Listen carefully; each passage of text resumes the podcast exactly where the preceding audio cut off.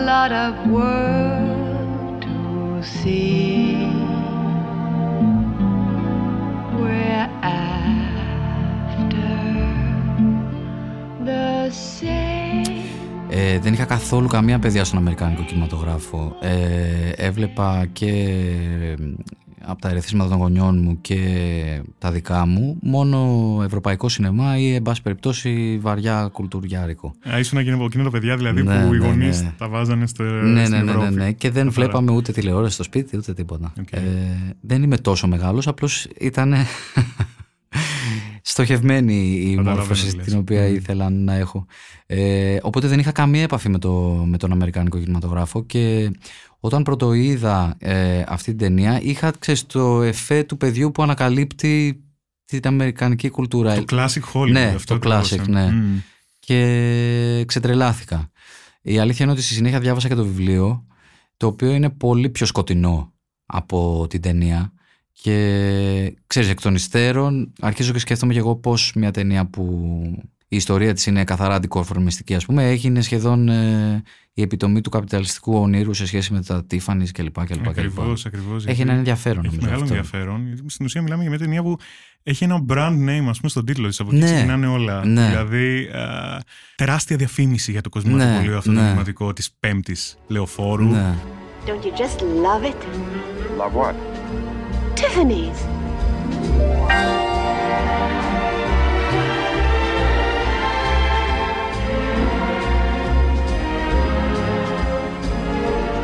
Isn't it wonderful? Do you see what I mean? How nothing bad could ever happen to you in a place like this?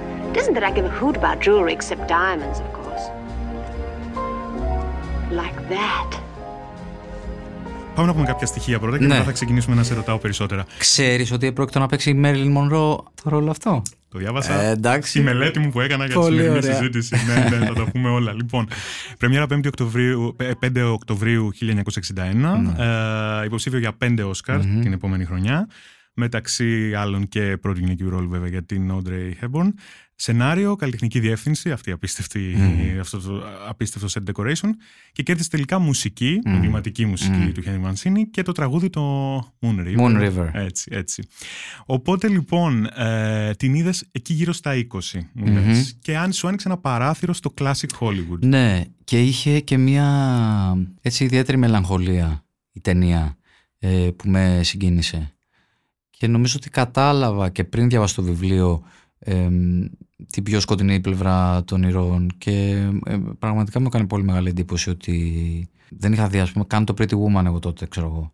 Ε, ότι υπονοείται βέβαια φυσικά στην ταινία ότι είναι η Holly Golightly call girl, ας πούμε. Και, και στο βιβλίο να πούμε ότι ο, ο ήρωας ο αντρικός είναι υποτίθεται και αυτός ε, ε, είναι τζ- escort, ναι, ναι, ναι, ναι. Mm-hmm. Και ίσως και ομοφυλόφιλο ή bisexual, εν πάση περιπτώσει, το οποίο δεν φαίνεται καθόλου στην ταινία. Ναι, είναι το κομμάτι του Τούρμαν Καπότε, ας πούμε, ναι, που έχουν κόψει Ακριβώς. Ναι, στη συνέχεια. Που, που κόπηκε από το στούντιο. Και ενώ έχει, έχει, έχει ας πούμε, σου δημιουργεί αυτό το εφέ του, του feel good movie. Δηλαδή, πάρα πολλές φορές που δεν είμαι καλά, βάζω αυτή την ταινία, αλλά περνάει μέσα από μια μελαγχολία, νομίζω, ε, η οικειότητα που προκύπτει μετά του ρομαντισμού, ας πούμε, στο, στο στοιχείο της ταινίας. Είναι αυτό ακριβώς που περιγράφεις. Δηλαδή, ναι. έχουμε μια απόλυτα feel good ταινία. Ναι. Δηλαδή μια ταινία που ακριβώς όπως το λες θα τη βάλεις για να σου φτιάξει τη διάθεση, ναι. για να σε ανεβάσει. Αλλά στην πραγματικότητα η ιστορία, η ιστορία αυτών των ανθρώπων είναι πάρα πολύ σκοτεινή. Ναι. Μιλάμε για ανθρώπους. Καταρχάς, ο, ο ίδιος ο Καπότε περιέγραφε τη, το χαρακτήρα της Holly Golightly ως καφέ society girl. Mm. Έτσι της mm. τις λέγανε. Δηλαδή, για μιλάμε για κοπέλες που συνήθως ερχόντουσαν από την Αμερικανική επαρχία. Mm-hmm. Ε, έκαναν κάποια σεμινάρια εντός mm, εισαγωγικών, mm. πούμε, στο να γίνουν ε, κοπέλες υψηλής κοινωνίας. Μετακόμισαν στο Upper East Side, όπως έχουμε και εδώ ε, στην προκειμένη περίπτωση την Holly.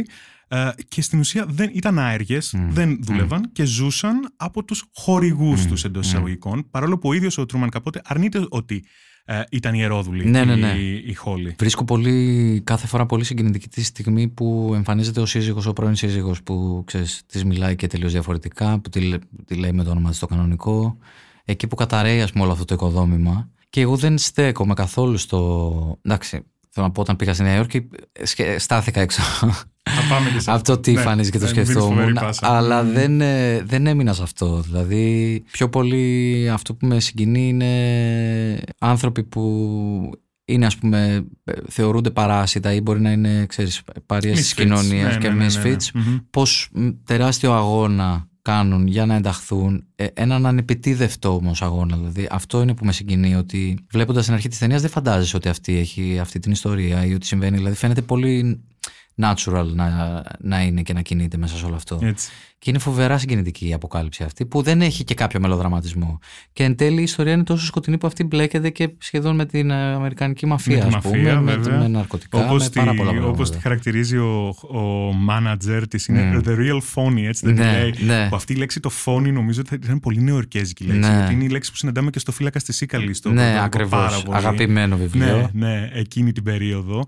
Οπότε ε, μου, μου έδωσες μια πολύ ωραία πάσα. Ναι. Θεωρώ ότι η ταινία αυτή είναι ίσως από τις 15, δεν ξέρω πόσες, ταινίες που χαρακτηρίζουν περισσότερο τη Νέα Υόρκη. Ναι, αλήθεια.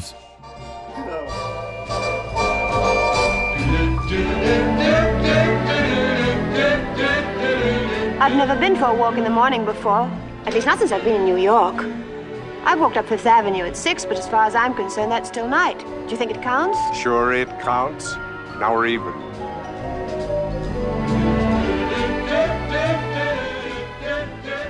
Οπότε, θυμίσου λίγο την πρώτη φορά που πήγες στη Νέα Υόρκη. γιατί και εγώ, όταν πήγα πριν ναι. από 5-6 χρόνια για πρώτη ναι. φορά, έψαχνα γωνιές ναι. από το Μανχάταν, ναι από την Καρτερίνα, ναι. από δηλαδή τις, τις επιρροές που έχουμε ναι. από την λογοτεχνία και από το σινεμά. Νομίζω ότι είναι μια σουρεαλιστική εμπειρία, δηλαδή επειδή έχει δει περισσότερο από οποιοδήποτε άλλο μέρος στον κόσμο αυτό το μέρος, εγώ αισθανόμουν σαν να είμαι μέσα σε στούντιο ας πούμε, και να περπατάω, δηλαδή δεν μπορούσα να το πιστέψω ότι ήταν αληθινό. Το μέγεθος, το ύψος των κτηρίων, η καπνή, όλα αυτά τα, τα κλασικά. Και ήμουνα λες και είχα με είχαν πετάξει μέσα στην Disneyland. Ήμουν πανευτυχής. Εν τω μεταξύ, στο τέλος έπαθα. Είχα πάθει και ένα τύχημα και έχω ένα θέμα με το πόδι, αλλά ήταν και χειμώνα την πρώτη φορά που πήγα και πήγαινα πάνω κάτω. Κυρίσα όλη την Νέα Υόρκη με τα πόδια. Ενώ ρε παιδί μου δεν θα μπορούσα κανονικά. Ε, και έφυγα κουτσένοντα. Ναι, ναι, ναι, ναι, Γιατί ήθελα να τα βρω όλα μόνος μου. Είναι και πάρα πολύ εύκολο. Περπατιέται. Περπατιέται και είναι και πολύ σωστό. Δεν μπορεί να χαθείς, ας πούμε. Γιατί είναι πραγματικά πολύ ωραίοι δρόμοι και με τα νούμερα και, τη, και τη ρημοτομία.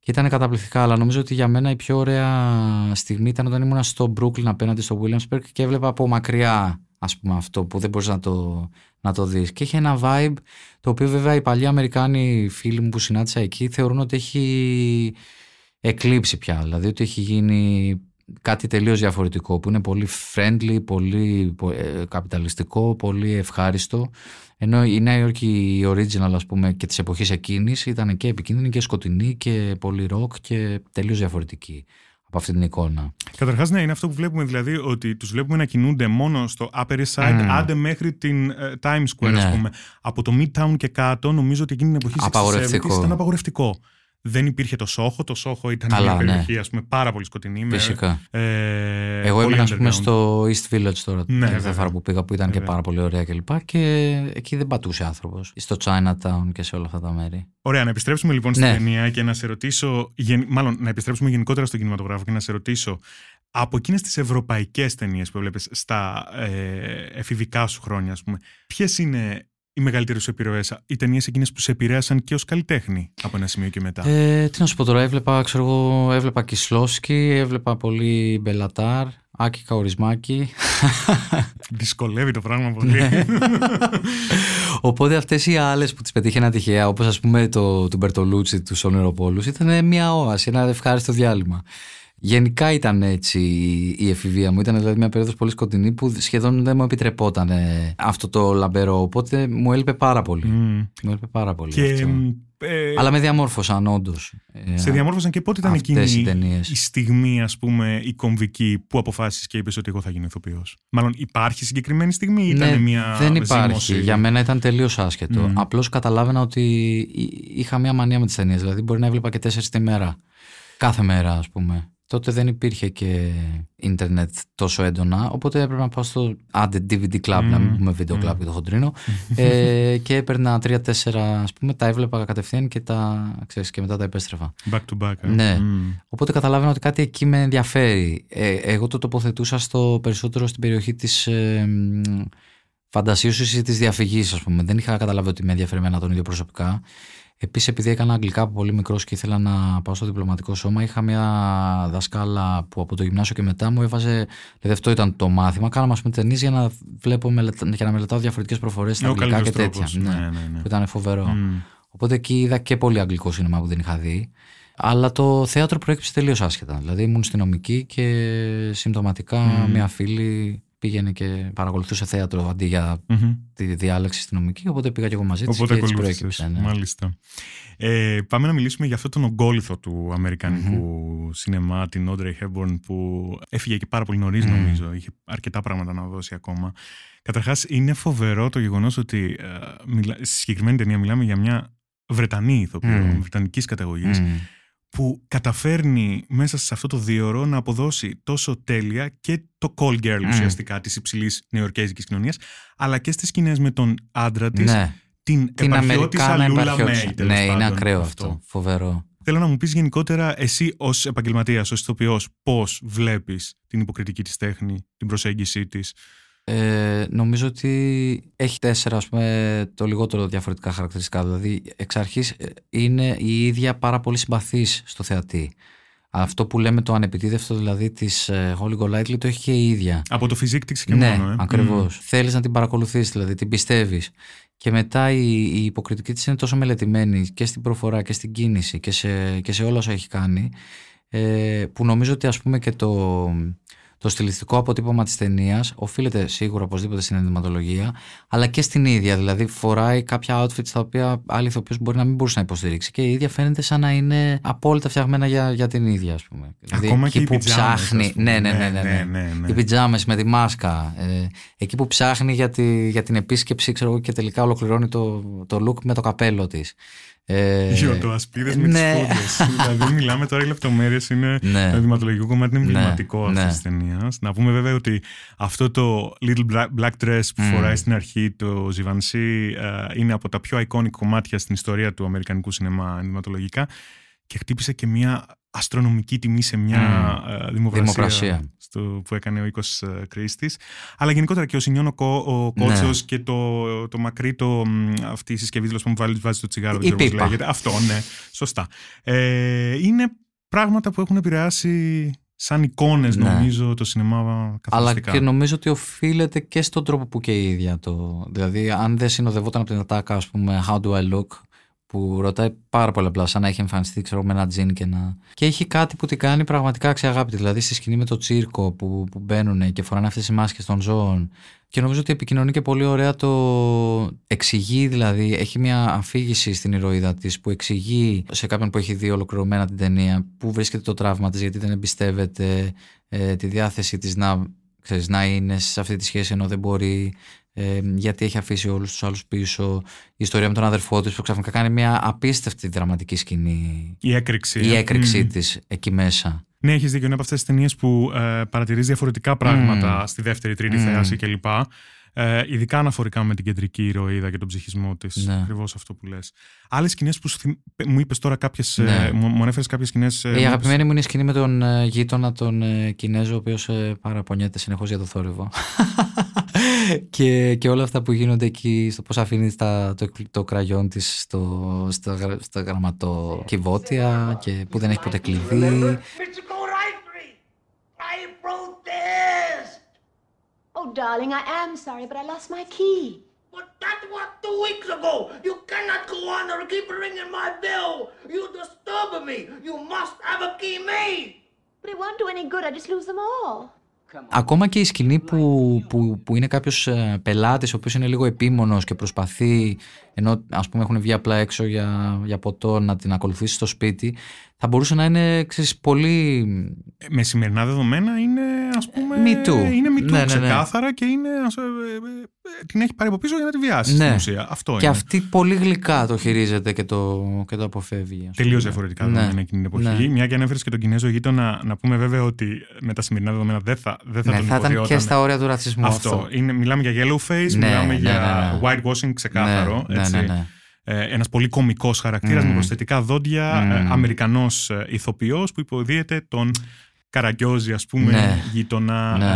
ασιατικής καταγωγής. Ναι. Που είναι φοβερό πώς έχουν αλλάξει τα, τα δεδομένα. Νομίζω όμως ότι επειδή είναι όλο παρουσιασμένο με μια τέτοια αγάπη και γλυκύτητα, ναι δεν, ναι. δεν στέκεται κανείς στο προσβλητικό κομμάτι. Αλλιώς πραγματικά φύγει πολύ βαριά ζητήματα. Πολύ βαριά ζητήματα, δύσκολα ζητήματα. Έχεις απόλυτο δίκιο. Ε, κάθε πότε μου είπες βέβαια ότι ναι. την βλέπεις όταν θέλεις κάπως λίγο να σε ανεβάσει. Ναι. Αλλά γενικότερα όλα αυτά τα χρόνια, τα, τα 15 ναι. χρόνια πούμε, που έχουν μεσολαβήσει από την πρώτη φορά που την είδες. Ευχαριστώ. Όχι, παραπάνω. Όχι, εντάξει. Όσα είναι τέλος πάντων. ε, κάθε πότε θα νιώσεις την ανάγκη πραγματικά να επιστρέψεις ε, στο Breakfast at Tiffany's. Επειδή μου θυμίζει και μια ολόκληρη περίοδο τότε που μόλις είχα πρωτομπεί στη σχολή και Νομίζω ότι πρέπει να το έχω δει πάνω από δεν ξέρω, 100 φορές, ας πούμε. Α, τόσες πολλές. Ναι, ναι, ναι, ναι, ναι. Πολύ. Γενικά μου αρέσει να επαναλαμβάνω ταινίες αγαπημένες. Όπως και τις, σαν, μια, σαν μια συνήθεια, ας πούμε. Γιατί ξέρω ακριβώς τι θα συμβεί, τι θα μου προκύψει, ποια θα είναι η συναισθηματική διαδρομή που θα ακολουθήσω. Οπότε τι θέλω, είναι σαν ένα φίξ, ας πούμε. Κάτι γνώριμο, κάτι που ναι. το έχεις ανάγκη. Holly, I'm in love with you. So what? So what? So plenty. I love you. You belong to me. No. People don't belong to people. Of course they do. I'm not going to let anyone put me in a cage. I don't want to put you in a cage. I want to love you. It's the same thing. No, it's not. Holly? I'm not Holly. I'm not Lula May either. I don't know who I am. I'm like Cat here.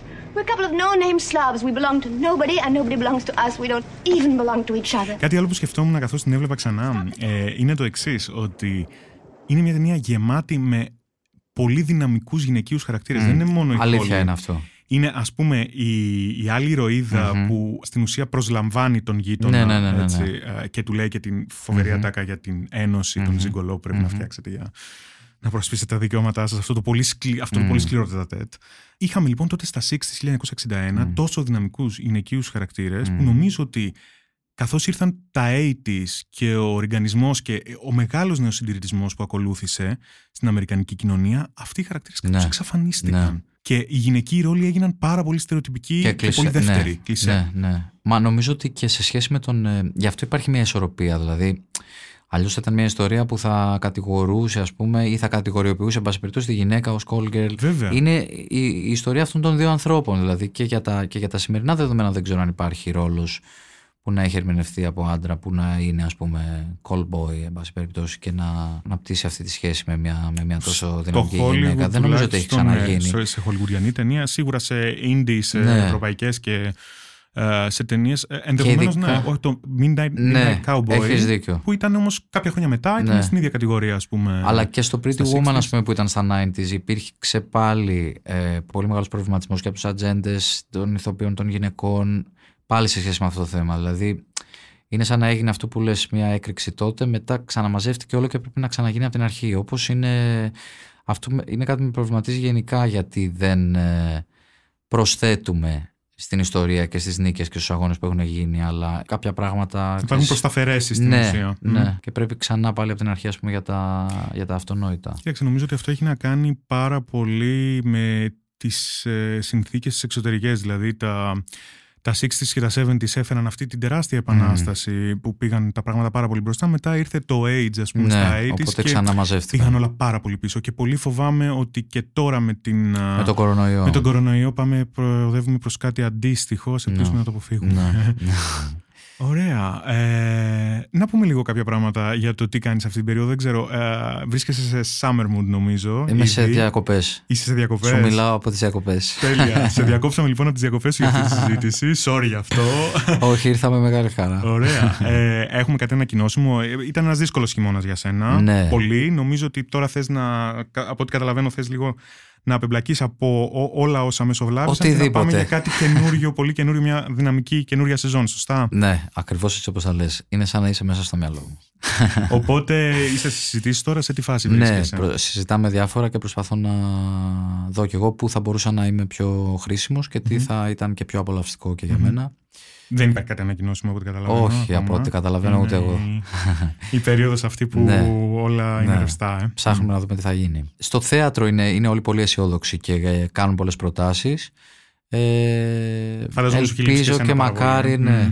Ελπίζω να πάει, να πάει όλο αυτό καλά φέτος. Γιατί πέρσι δεν, δεν τα καταφέραμε. Και εμένα και η, προ- η τελευταία μου παράσταση έπεσε ακριβώς πάνω στο κορονοϊό. Οπότε κα- παίξαμε για μία εβδομάδα ουσιαστικά και μετά σταματήσαμε.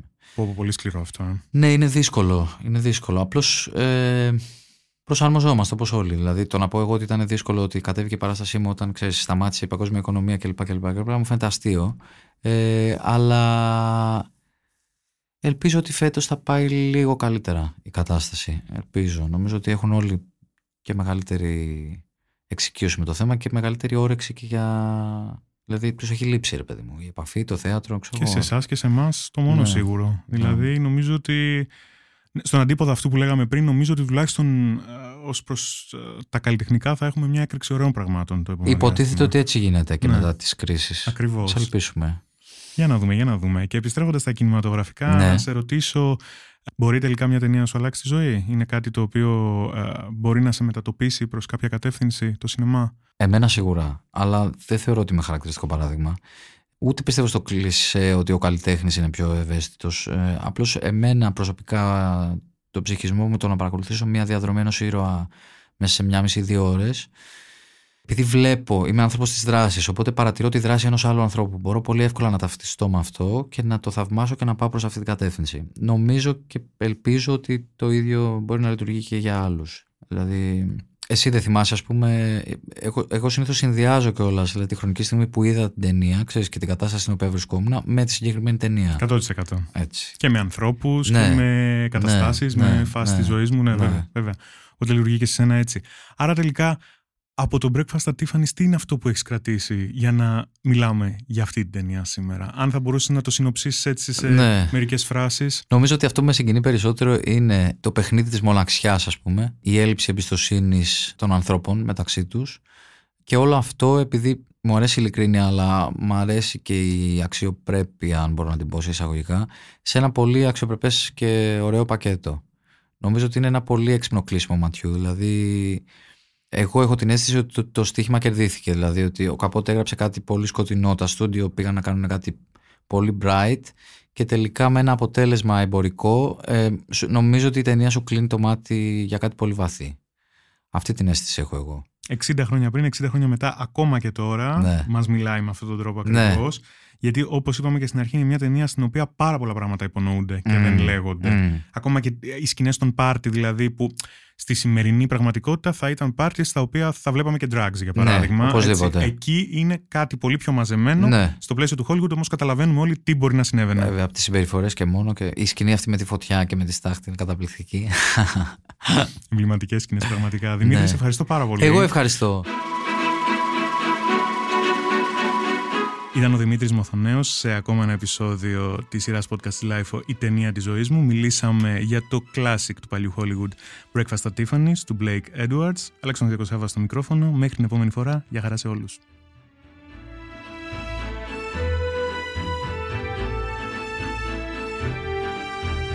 Τα podcast της LIFO ανανεώνονται καθημερινά και τα ακούτε μέσα από το LIFO.gr ή τις εφαρμογές της Apple, του Spotify ή της Google. Κάντε subscribe πατώντας πάνω στα αντίστοιχα εικονίδια για να μην χάνετε κανένα επεισόδιο. Είναι τα podcast της Lifeo.